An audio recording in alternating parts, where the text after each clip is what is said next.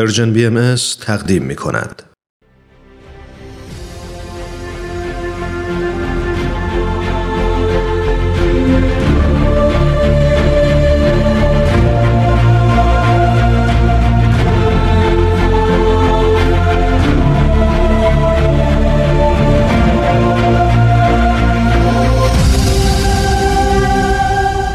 چشمه خورشید نگاهی به آثار حضرت باب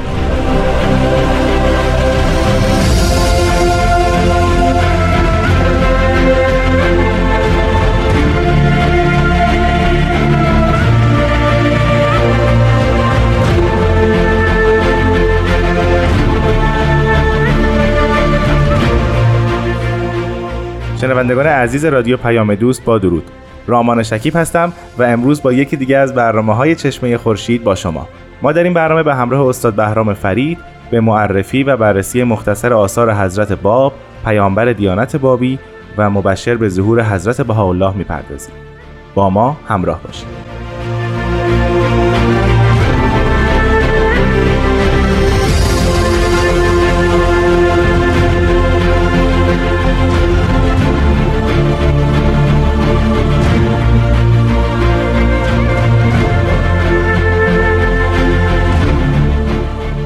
جناب فرید وقت شما بسیار خوش باشه. خیلی خوشحالم که شما رو اینجا می‌بینم. رامان عزیز و شنوندگان محترم وقت شما هم به خیر امیدوارم که همگی تندرست و سلامت باشید. سپاسگزار شما هستم استاد. ما جلسه پیش راجع به خطبه ای که در کنگان نازل شد صحبت کردیم توقیی از حضرت باب.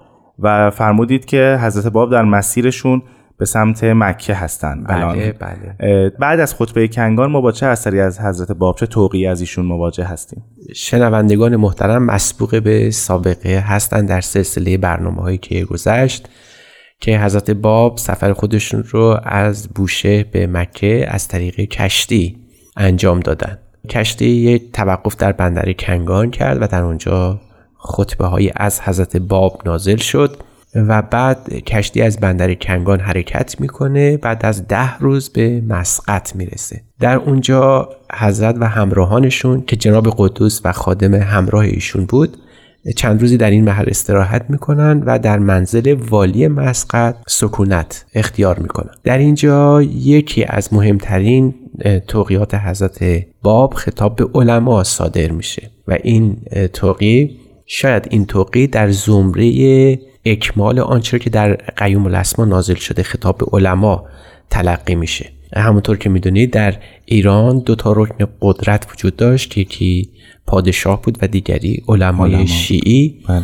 که لاجرم باید این طیف قدرت محل خطاب و محل دعوت قرار می گرفتن از این رو حضرت باب خطاب عام به همه علما کردند و اونها رو گوشزد به امر بدی فرمودند البته علما اقبال چندانی نکردن از این دعوت. اما به هر حال اون چه که مد نظر حضرت باب بود و اون اتمام حجت برای ظهور جدید در این خطبه تمام میشه. شما فرمودین توقف کوتاهی داشتن در شهر مسقط. بله. این خطبه چطور به دست علما رسید بعد از نزولش؟ ما از کم و کیف چگونگی ارسال این توقی ها خبر نداریم. اما در این حال مؤمنینی بودند که می‌تونستن این مأموریت مهم رو به عهده بگیرن و اینطور هم شد. یعنی بعدها خواهیم دید که بعضی از این خطبه ها توسط برخی از مؤمنین که ایمان خودشون رو حفظ می‌کردن یا چندان فاش نمی‌کردن اونها به دست علما می‌رسید. یا بعضی از علما و در این حال خود علما هم این نامه ها رو برای همدیگه میفرستادن تا گوشزد بشه بهشون. و این شخصی که ادعای قائمیت کرده معلوم بشه و کفرش واضح بشه. بله. در این خطبه حضرت باب میفرمایند که لقد نزل ذکر الله فی ارض المسقط و بلغ حکم الله الی رجل منهم. یعنی این ذکر الهی در مسقط نازل شده حکم الهی به یکی از این علما هم رسیده. بعد در اونجا خودشون در ادامه این توقی میفرمان لعله یتذکر به آیاتنا و کان من المهتدین. این کلمه لعله به معنای شاید. بله. یعنی خودشون هم می‌دونستن که بزرگترین هجاب علمای مذهبی در عرفان و ایمان به پیامبر خدا همواره این هجاب علم بوده که مانع از دیدن حقیقت می شده این خطبه دارای مزامین بسیار مهمی است. از جمله توحید خداوند بعد مقام مظهر ظهور و در عین حال حجیت آیات یعنی شاید اونچه که در دیگر آثار حضرت باب تا این زمان چندان سراحتی بهش نشده بود بله. حجیت آیات و اینکه تنها دلیل بر حقانیت پیامبران الهی همون آیات و کلمات نازله از طرف مظهر ظهوره در این توقی حضرت باب به این نکته اشاره بسیار زیادی میفرمایند. ما می‌دانیم که این توقی در همون مسقط به دست یکی از علمای ساکن در اونجا هم رسید ولی چندان اقبالی از او دیده نشد. اسمی داریم از اون عالم. نه متاسفانه اسم سریحی از اینجا نیست. اما نکته جذابه برای ما. بله. یعنی حضرت باب مثل که در هر مرحله از دعوی خودشون همیشه در پی این بودن که این حجت الهی به دست صاحبان امر یعنی علما برسه. اما می‌دانیم که تعداد زیادی از علما محروم شدن و تعدادی از اونها هم البته به امر بدی اقبال کردن.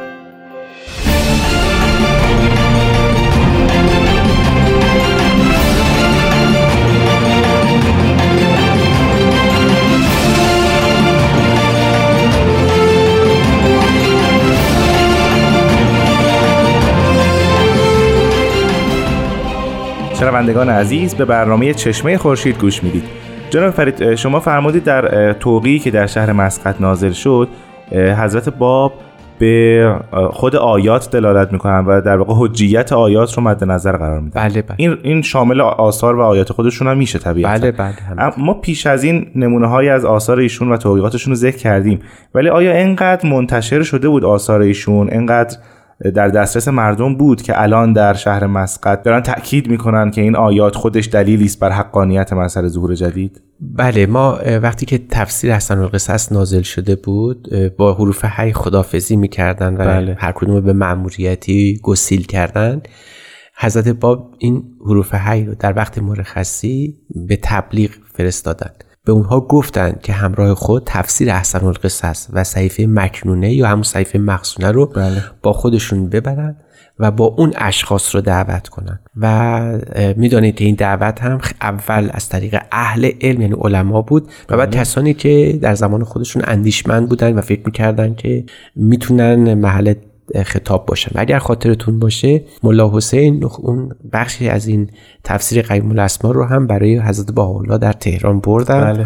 و همین سبب ایمان حضرت باحالا در همون بدو ظهور شد. ما حتی می‌دونیم که حضرت باب در همون صحیفه مخصونه هم همین نکته رو اشاره فرمودند. مثلا میفرمایند در همون صحیفه هست. پیامان ان هذه صحیفه المخزونه قد انزل الله سبحانه من عنده الی حجته.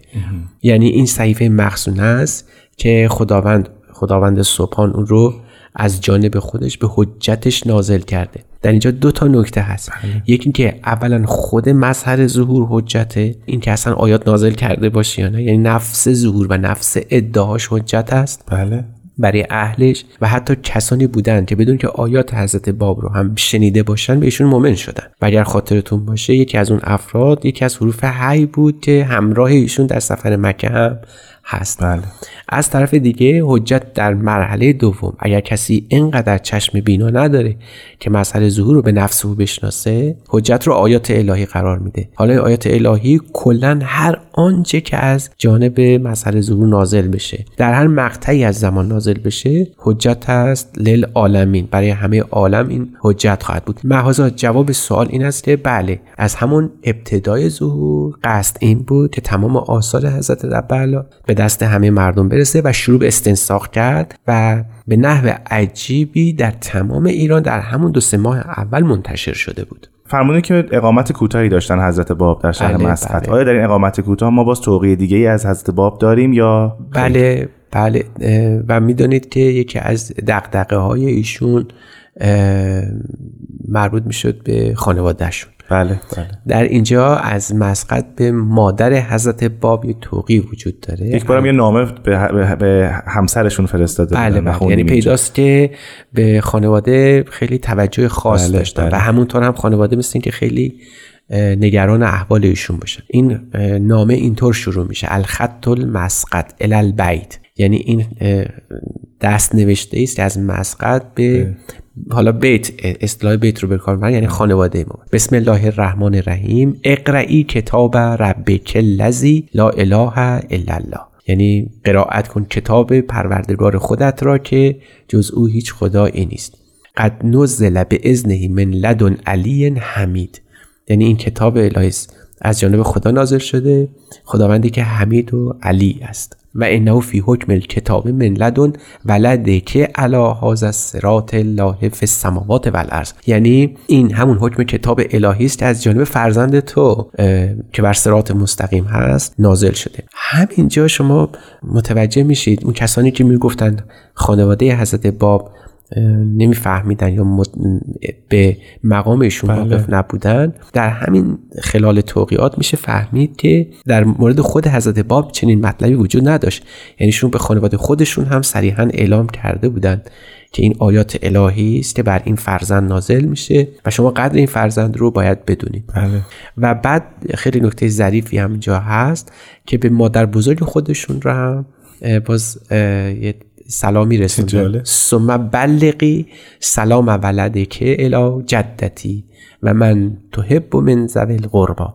یعنی سلام فرزند خودت رو به پدر بزرگ مادر بزرگ بله. و همونجور کسانی که از ذوی القربا یعنی نزدیکان و قوم و خویشان هستند برسون. این دغدغه‌ای که حضرت باب داشتن نسبت به خانواده شاید در اون زمان عادی بوده باشه. اما می‌خوام بگم که عبرت آموز و پند آموزه برای همه ما که الان در زمانی زندگی می‌کنیم که بنیان خانواده بسیار ضعیفه یعنی خود مظهر ظهور که می‌دونست نگاهش به آینده است و هزار سال بعد بله. می‌خواست ما یاد بده که خانواده رکن رکین هر زندگی است و اگر او نباشه و این مسئله نباشه و محبت بین خانواده وجود نداشته باشه در واقع کل هستی از هم میپاشه درسته. ما هیچ تفاوتی با بقیه حیوانات نخواهیم داشت آنچه که ما به امتیاز ماست از بقیه موجودات تاکید بر روابط صحیح درست و پرمحبت در میان اعضای خانواده است.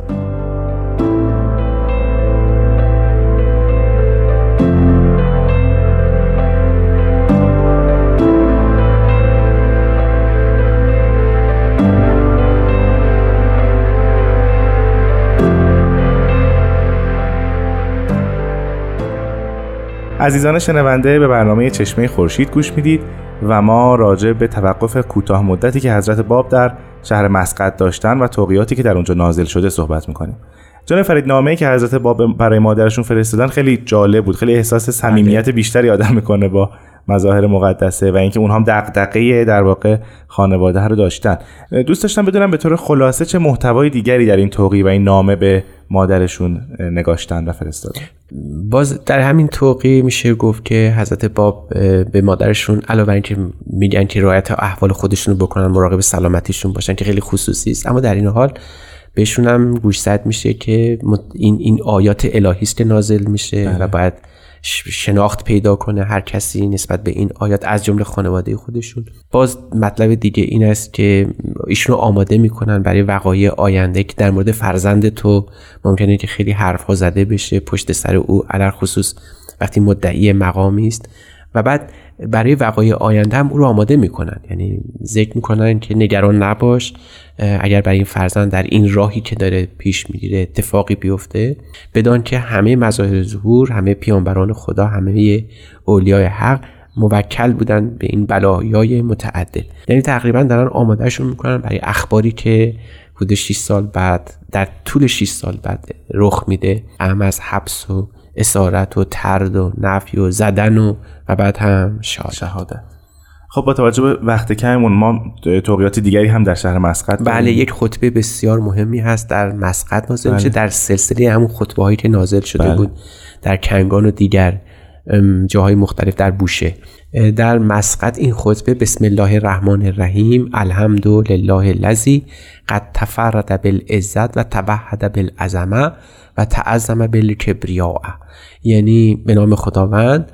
حمد از آن خداوندی است که در سه مقام خودش رو معرفی می‌کنه یکی اینکه فردانیت داره وحدانیت داره و عظمت و بزرگی از آن اوست بله. باز در زمره همون الهیات بابی و شیخی داره این خطبه معرفی توحید الهی می‌پردازه و اینکه خداوند رو در قایت تنظیح بشناسه که ما پیش از این در موردش بله. صحبت بله. کرده بودیم خیلی برای من جالبه که حضرت باب با وجودی که یک اقامت بسیار کوتاه مدت داشتن ولی مدام مشغول به نزول آیات و توقیات خطبه های گوناگون بودن. بله. پس باید بازم انتظار داشته باشیم که بازم الان در, شهر مسقط هنوز هم آثاری از ایشون باشه. بعدی است که این گونه هست. بله. ولی ما شوربختانه از اون آثار که توی سفر انجام شده زیاد اطلاعی نداریم. و خیلی کم از اونها به دست ما رسیده.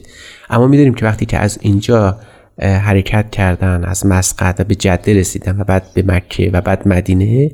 اینجا یه سری آثاری نازل شده که مثلا سه تا خطبه رو که ما می‌دونیم صد درصد در مکه نازل شده. بله.